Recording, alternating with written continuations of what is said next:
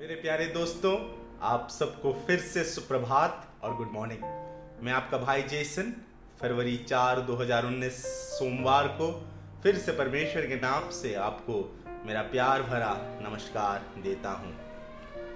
हम जब दर रोज की ज़िंदगी बिताते हैं तो हमारे जीवन में कई लक्ष्य और कई चाहत होती है, और उसे पूरा करने के लिए हम अपनी जी जान लगा देते हैं।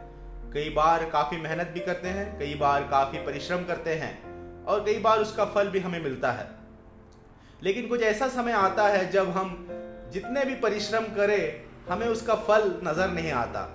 हम अपने जी जान से कई बार मेहनत करते हैं, लेकिन उस मेहनत का फल हमें तुरंत दिखता नहीं।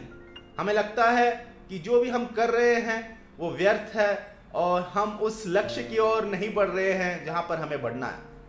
आज मैं आपको ये शुभ संदेश बताने आया हूँ कि यदि आप उस मुकाम में हैं जहाँ पर आप काफ़ी मेहनत कर रहे हैं, जहाँ पर आप काफ़ी परिश्रम कर रहे हैं, लेकिन आप उस लक्ष्य की ओर नहीं बढ़ रहे हैं तो मुझे आपसे ये कहना है कि आप थोड़ा थमे और थोड़ा सोचे। परमेश्वर शायद आपसे कुछ बात करना चाहता है ताकि वो आपकी मदद कर पाए कि आप आसानी से उस लक्ष्य की ओर बढ़े। आज मैं आपको एक छोटी सी कहानी बताना चाहूँगा, जिससे हम ये शुभ संदेश को ग्रहण करेंगे कि यदि हम काफ़ी परिश्रम कर रहे हैं और हम कुछ चीज़ों को हम नहीं देख रहे हैं तो हमें क्या करना है? एक परिवार था माता पिता और उनका तीन साल का एक लड़का था। छुट्टियों के समय में उन्होंने ये निश्चय किया कि वो करीब के वाटर पार्क में जाएँगे और अपना दिन बिताएँगे। वो बहुत ही उत्साह के साथ वो परिवार वाटर पार्क में जाता है। और दोपहर तक वो काफ़ी मज़े लेते हैं और खाने के बाद वो एक ऐसी जगह पे आते हैं जहाँ पर एक छोटी सी नदी गोल आकार में बह रही है और उन्हें बस उसमें आराम से तैरना है और आगे बढ़ना है और आराम करना है। और ये पिता और उसका वो लड़का एक साथ उस नदी में तैरने को निकलते हैं। और उस लड़के ने एक जैकेट भी पहनी है जिससे वो डूबे ना और वो आराम से तैर सके। जब ये पिता और वो लड़का जब तैर रहा था, तभी वो लड़के की नज़र पीछे पड़ी। और जैसे ही उसने पीछे देखा, उसने अपने मम्मी को भी देखा जो 100 मीटर की दूरी में थी। और जैसे ही इस लड़के ने अपने मम्मी को देखा और उसने तुरंत ये सोचा कि मुझे जल्द ही अपने मम्मी के पास पहुँचना है तो वो उल्टा तैरने लगा। लेकिन जब वो उल्टा तैर रहा था, वो नदी के बहाव के खिलाफ तैर रहा था। वो काफ़ी छटपटा रहा था, लेकिन वो आगे नहीं बढ़ पा रहा था। लेकिन एक चीज़ जो उसने नजरअंदाज की थी और उसके पिता ने उसको बताया, बेटा, तुम क्यों नदी के बहाव के खिलाफ तैर रहे हो? यदि तुम नदी के बहाव के साथ तैरोगे तो तुम उस जगह पर आराम से और जल्दी पहुँच जाओगे जहाँ पर तुम्हारी मम्मी खड़ी है। क्यों तुम बेकार के नदी के बहाव के खिलाफ परिश्रम कर रहे हो?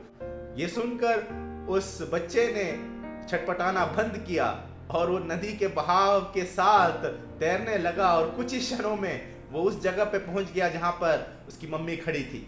इस छोटी सी कहानी से हम ये सीख पाते हैं कि कई बार हम भी अपने जीवन में छटपटाते हैं। हम कई बार काफ़ी परिश्रम करते हैं, काफ़ी मेहनत करते हैं और फिर हम देखते हैं कि हम आगे नहीं बढ़ पा रहे। हम देखते हैं कि हम उस लक्ष्य की ओर नहीं जा पा रहे जहाँ पर हमें जाना है। आज मैं आपको ये बताने आया हूँ कि यदि आप उस अवस्था में हैं तो आपके लिए शुभ संदेश है कि आप थोड़ा थमे और रुके। शायद परमेश्वर आपसे कुछ बात करना चाहता है। आप किस दिशा में आप जाना चाहते हैं? आप उस दिशा में जाना चाहते हैं जो परमेश्वर की इच्छा के खिलाफ है?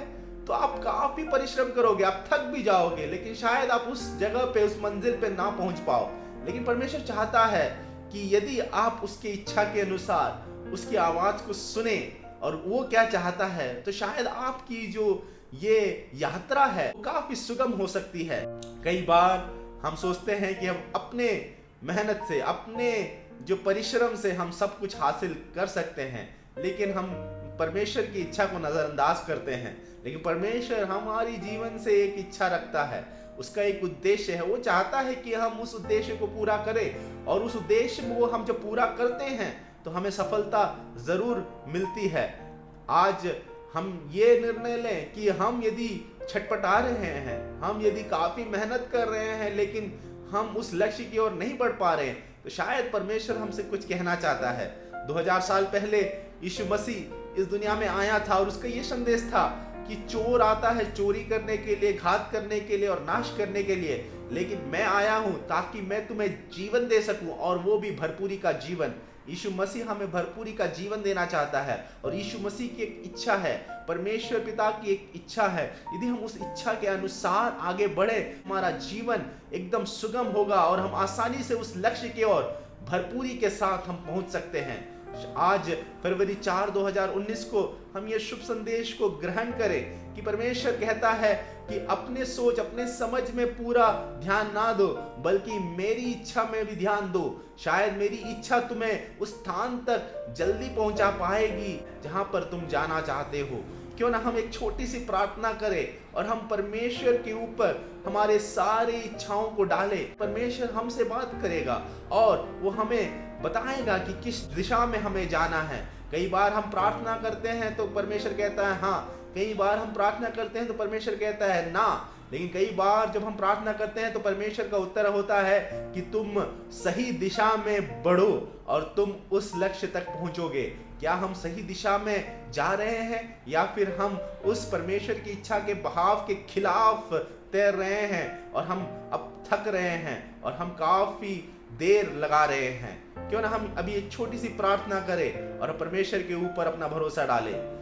हमारे स्वर्गीय पिता परमेश्वर, आज इस नए दिन के लिए हम आपका धन्यवाद करते हैं। फरवरी चार 2019 जो आपने हमें तोहफे के रूप में दिया है, परमेश्वर इस दिन में हम थमना चाहते हैं और आपकी इच्छा की ओर देखना चाहते हैं। परमेश्वर, जो भी ये वीडियो देख रहे हैं परमेश्वर, उनके हृदय में बातें कीजिए परमेश्वर।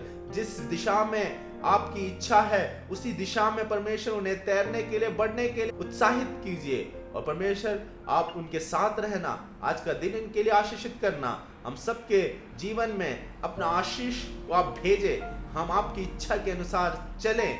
ये हमारी कामना है। ये प्रार्थना यीशु मसीह के नाम से हम मांगते हैं, सुन और ग्रहण और कबूल करना पिता।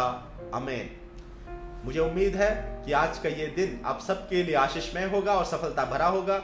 हम परमेश्वर की इच्छा के अनुसार सही दिशा में बढ़े और परमेश्वर हमें भरपूरी देना चाहता है। हम कल फिर मिलेंगे। धन्यवाद।